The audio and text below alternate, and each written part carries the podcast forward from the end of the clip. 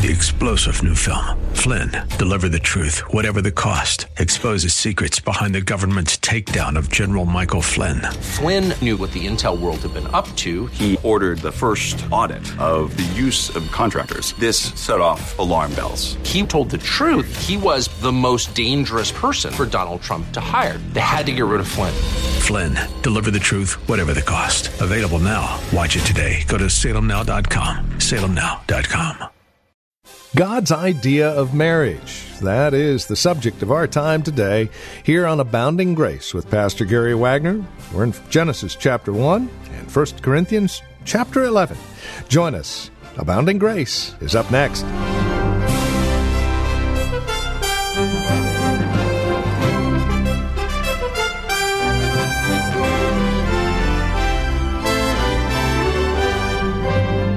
Contrary to popular belief, marriage does not change with the culture. You see, God set up marriage prior to any culture being established. So it transcends any cultural norms that we see changing throughout each generation. That is why it's always important to start a series on marriage in Genesis chapter 1. Please join us. This is Abounding Grace with Pastor Gary Wagner from Reformed Heritage Church in San Jose. We'll also find ourselves in 1 Corinthians 11, so plan on visiting that passage as well. Here's Pastor Gary Wagner now with today's broadcast of Abounding Grace. Men, I ask you to sit down with your wife and reevaluate your marriage and ask, what are we doing? There's a second purpose for marriage, and that is companionship. I often thank God that I married my best friend. Men, do you ever say that about your wife? Well, I can say it's true about me. As Adam named the animals, and as he watched them pair off, it didn't take him long to realize he was all alone. He felt his unfulfilled need for companionship. And so God filled his need with Eve. In Genesis 2:18 it says, Then the Lord said, It's not good for a man to be alone. I will make him a helper suitable to him. And you know, in Psalm 68 6 it says, God makes a home for the lonely. So God gave Eve to Adam for companionship. Now companionship implies several things. It implies, first of all, mutual affection. It means if you have a com- companion that you're married to, then you're going to share affection. God created human beings with a need, the desire and the ability to show and receive affection. Now, in case through the years you have forgotten what affection is, uh, let me give you its definition. Affection is a fond or tender feeling toward another person. Being affectionate is having and showing fond, loving feelings toward another person. And one of the means of to affect is to display a preference for your wife or your husband. What are some of the words that come to your mind when you think of affection? How about tenderness, sweetness, friendliness, touching, hugging, kissing, smiling? Let me give you one word of advice that several of you newlyweds in here probably will remember because I tell this to all the couples I give premarital counseling to. Whenever you are in the same room with your spouse, even for just a few minutes. Don't leave that room until you have touched a sign of affection.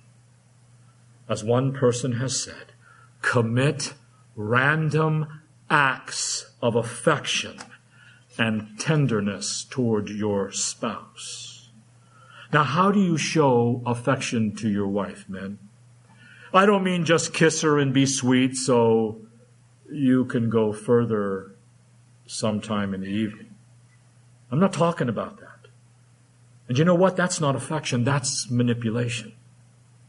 Here are some ways you can show affection to your wife. And I'm taking these right out of Stuart Scott's book. First of all, prefer her over yourself. Show interest in her interest. Encourage her with words of appreciation on a regular basis. Always thank her for the meals she fixes for you. Lavish her with words of appreciation. You know, kind words go a long way in letting your wife know how much you appreciate her. Brighten her day with an unexpected card or flowers when you're not even guilty of anything. Just do it for no good reason except to let her know how much you care about her. Spend time with her, having fun, doing what she enjoys. Spend time listening with interest to her concerns and not while you're sitting over a newspaper. You know, she tells you the concerns of her heart and you say, yes, dear, that's terrible. Did you hear? Spend time listening to her concerns while showing compassion, giving her encouragement from God's Word, and helping her find a solution to whatever problem she may be bringing to you, and do it in that order. Help her when it looks like she needs help, and don't wait for her to have to ask. Do chivalrous things to let her know how special she is to you. In your own house, Open the door for her. In your own house, let her enter first, if at all possible. Pull out her chair. Do chivalrous things to let her know she is the most special thing in your life. Show her non-sexual affection. Seek to please and satisfy her during sexual intimacy. Pray with her and lead her spiritually. Make sure she is using her spiritual gifts in the church. Beloved, all these are various ways you can show affection to your wife. And if you both are truly companions to one another, then you are going to enjoy a mutual confidence in each other. One has said, to destroy confidence is to remove the foundations of all that is excellent or valuable to the family circle. This includes letting your wife or husband know you have confidence in him or her. Don't ever criticize each other. Do not like your, let your wife feel that she has failed you or you wives to let your husband think that he's failed you. Think about each other's strengths and the ways in which each of you is superior to the other. And let your wife know how blessed you are for having such a superior woman to such an inferior man. And there's going to be mutual attention and respect. Rushdoony says this, not the empty round of Samar- ceremonial attentions that are ostentatiously crowded into the family circle on certain occasions, seemingly more to please uh, beholders than to express its genuine sentiments of the soul. We speak of that simple, artless, and unpremeditated respect and attention which genuine love inspires. You know, I think many of the problems of marriages today are the result of the failure to treat each other with respect and dignity. And what is the basis for showing respect and dignity for each other? Well, both of you are equally created and equally redeemed, even though the wife is functionally subordinate to you. But as human beings, you are equal before God. Both of you have been honored by God to be created in His image. Both of you have been honored by God to be joint heirs of the grace of life through the Lord Jesus Christ. And it is vitally important to treat, each other in light of these things with dignity and respect. I say that in how you even dress around your wife when no one else is there. Well, you say, I can dress like a slob at least when I go home around my wife. Well, then what is that saying about your wife? How do you talk to your wife? Do you boss her around? What do you do in the quietness of your home when no one else is around? If you are a Christian, it's going to be done with dignity and respect toward each other. You're not going to treat her as a thing, as someone who's supposed to serve you. Marriage is all about serving one another. And women, the same goes for you. You must not, you must show your husband the same dignity and respect. He is not there to just be your gopher and go to do for you constantly.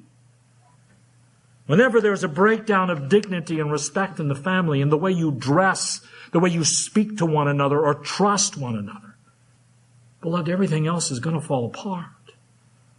In companionship, there is mutual respect and dignity. Now, why do I say we must mutually assist each other? Is because of what the Bible says in 1 Corinthians 11 and 12. However, in the Lord, neither is a woman dependent of man, nor is man depend- independent of woman. For as the woman originates from the man, so also the man has his birth through the woman, and all things originate with God. In other words, there is a structure in life. And men are, the, are to be the head of the woman, but there is no independence in this. You know, a, a few years ago, I struggled through a couple of books on codependence and supposedly how terrible codependence is. But I'm telling you, part of marriage is to be codependent. If you are not codependent, how can you have the same skeleton and the same skin? Another purpose of marriage is procreation. Now, if you're not familiar with that old word, it means having babies. In Genesis 1:28 it says, God blessed them and he said, be fruitful and multiply and fill the whole earth. It was the blessing of God that enabled them to have that call to be fruitful, multiply, and fill the earth. And since children are said to be time and again in the Bible gifts from the Lord, and since we are called to multiply and fill the earth with godly children, Christians couples should try normally and wisely to have larger rather than smaller families as the Lord wills. Throughout history, Presbyterians have had large families. Why? because of their belief in God's promises down through the generations. They don't use that old cop out that I don't want to bring children up in such an evil world. They say, I want to bring up children in God's covenant in the light of all the promises of God, that He would be the God of me and my children who will love Him down through thousands of generations. Now, God doesn't always see fit to give children in a marriage. Sometimes people have to adopt children, and that also is a great blessing. We just witnessed it on Friday with the folks. Sometimes God doesn't lead us to adopt either. But no one should feel guilty that they would like to have children but cannot because of physical reasons. It is God who opens the womb and shuts the womb. There are exceptions. But normally a Christian comp- comp- couple is going to try and have more children than less. The Westminster Confession of Faith says, marriage was ordained for the mutual health of husband and a wife and the increase of mankind with the legitimate issue, that means sex within a marriage, and of the church with a holy seed. This command to procreate, to have children, is given to us to take dominion for Christ. And the God who gave us the gift and the joy of marriage gave us the gift and the joy of sex, beloved. And the reason he gave us marriage is to provide a married couple with the opportunity to satisfy their sexual drives in the enjoyment of each other as man and wife in marital sexuality. God says this in 1 Corinthians 7. He says, because of immoralities, let each man have his own wife and let each woman have her own husband. Let the husband fulfill his duty to his wife and likewise also the wife to her husband. The wife does not have authority over her own body, but the husband does. And likewise also the husband does not have authority over his own body, but the wife does. Stop depriving one another, but by agreement for a time that you may devote yourselves to prayer and come together again, lest Satan tempt you because of your lack of self-control. Beloved, sexual impulses are not sinful in and of themselves, for they have been implanted in us by our Creator. And since God has created within us these sexual drives, there would be an imperfection in God's creation if He had not made provision for the satisfaction of impulses in marriage. It is a sin, beloved, to deny your spouse the satisfaction of these impulses. However, the expression and the enjoyment of this, these sexual desires must not be governed by simply impulse, but by rational choice based on the Word of God. You see, deciding to marry a person is not based on blind, impetuous impulse or on the intensity of sexual attraction. That decision must be a rational, deliberate decision in the light of biblical standards that God has given us. Sexual satisfaction and sexual expression are not determined simply by impulse, but are to be regulated by that all governing pr- principle of all thought and all intention and all conduct, which is whatever we do, we are to do to the glory of God, and that includes our sexual relationship with our spouse. Now, what is the nature of marriage? Genesis 24 and 25. Let me read it again. For this cause a man shall leave his father and his mother and cleave to his wife, and they shall become one flesh, and the man and his wife were both naked and were not ashamed. Listen again to our Westminster Confession of Faith. Marriage is to be between one man and one woman. Neither is it lawful for any man to have more than one wife nor for any woman to have more than one husband at the same time. The Westminster Divines got that out of Genesis 1. What is the model? What is the normal in Genesis 1 and 2? It is one man, one wife, until the marriage is ended by death, or as we see in the New Testament, by a biblical divorce. It is a monogamous, heterosexual union wherein two people vow before God to love and serve each other until death do us part. That is the very nature of marriage. You cannot cave in on it. Two people just living together to learn whether they should marry, the Bible condemns it. Homosexual marrying, the Bible condemns it. Trial marriages are condemned. Marriages that end easily in all kinds of ways are condemned. This is all contrary to scripture and thus contrary to the norm and contrary to the revealed standard of God's word. It is to be one man and one woman in marriage till death do us part. Genesis 1:27 says, "And God created man in his own image, male and female, he created them." Thus God created differences of maleness and femaleness. And that must always be taken into account. A general, a gender neutral, unisex look, fashion, or lifestyle is a perversion of God's moral and social order for the human race. One verse that is very repugnant to our world, even to the church and outside of it, is Deuteronomy 22 5, which says, A woman shall not wear man's clothing, nor shall a man put on women's clothing. For whoever does those things, listen, is an abomination unto the Lord your God. And that goes for those who promote it or even accept it. And you know, an abomination is as bad as you can get. Something that is abominable is disgusting and wicked to the greatest degree in God's sight. Homosexuality is an abomination. For a man to wear a woman's clothes or for a woman to wear a man's clothes is as abominable to God as sexual perversion. So what does that mean? Well, in Hebrew, it should be interpreted as a man should not take to himself a woman's tools. And a woman should not take to herself a man's tool or man's things or man's clothes. The point is that a woman should not take unto herself a man's vocation. She should not dress like a man, act like a man, relate to a man as a man. And the man should not take up a woman's vocation and act like a woman or be effeminate or dress like a woman. The two lifestyles must be kept distinct. Men must live and work and move like women, or uh, like men, and women must look and act and dress like women.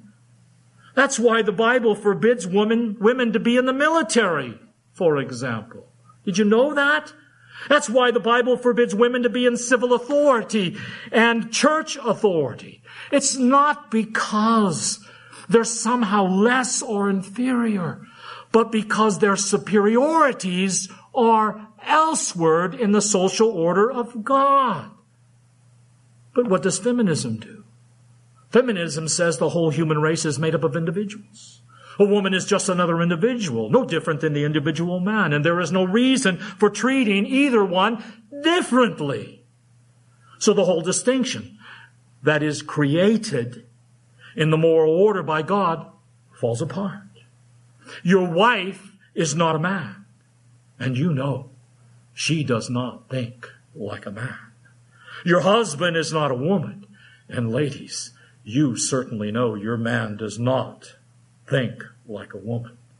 That's the reason God put you together. It's only when men and women get together and both think like their gender that the whole picture comes into view. Men and women are made in the image of God. They are different in all kinds of ways so that the strengths of one, the superiorities of one can fill in the weaknesses and the inferiorities of the other. Beloved, that's the way God wants it to be, and that's the way He created it. So husbands and wives, every day of your lives. Picture in your minds your relationship to each other as Augustine described it 15 centuries ago. Well, for those of you who know this quote, I'm going to take a little liberty with his words, but he did say something like this. When God created Eve from Adam, he did not take a bone from Adam's head to form Eve so that she could lord it over him and manipulate him and henpeck her husband. Nor did he take a bone from Adam's foot to create Eve so that she could be trampled on, treated as a doormat, abused, and dictated by her husband. God made Eve from a rib taken from Adam's side, under his arm, to be protected by her husband and near his heart to be loved by him. Show each other that you picture your marriage just like that. Wives continually reassure your husbands in words and actions that there's no other place in all of the world that you would rather be than under his arm and near his heart.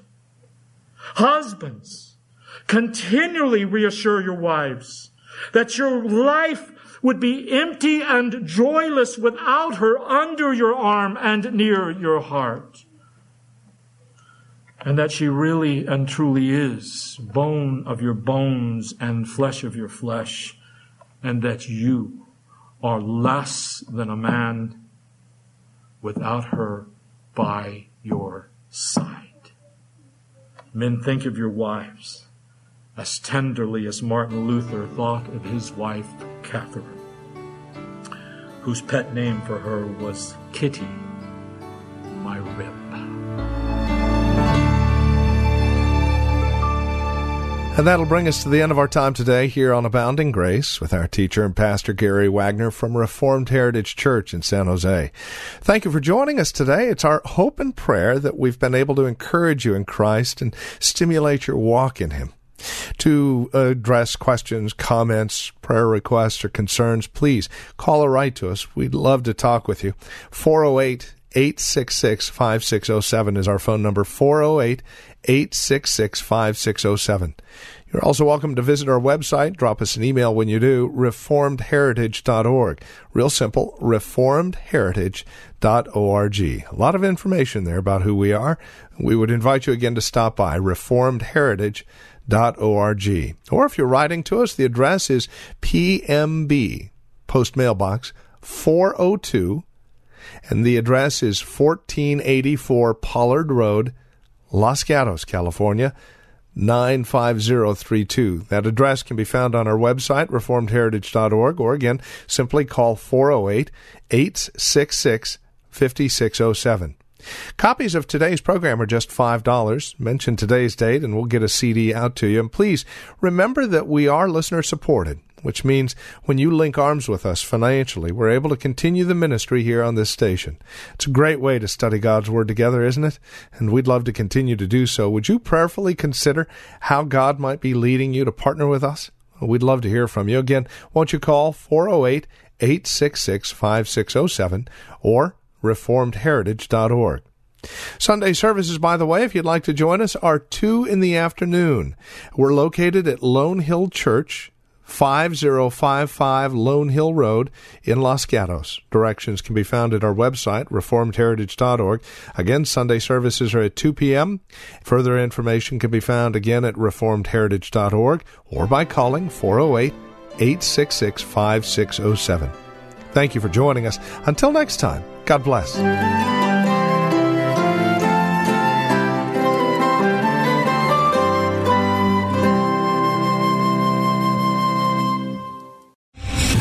Star general Michael J. Flynn, head of the Pentagon Intelligence Agency, knew all the government's dirty secrets. He was one of the most respected generals in the military. Flynn knew what the intel world had been up to, he understood its funding. He ordered the first audit of the use of contractors. This set off alarm bells.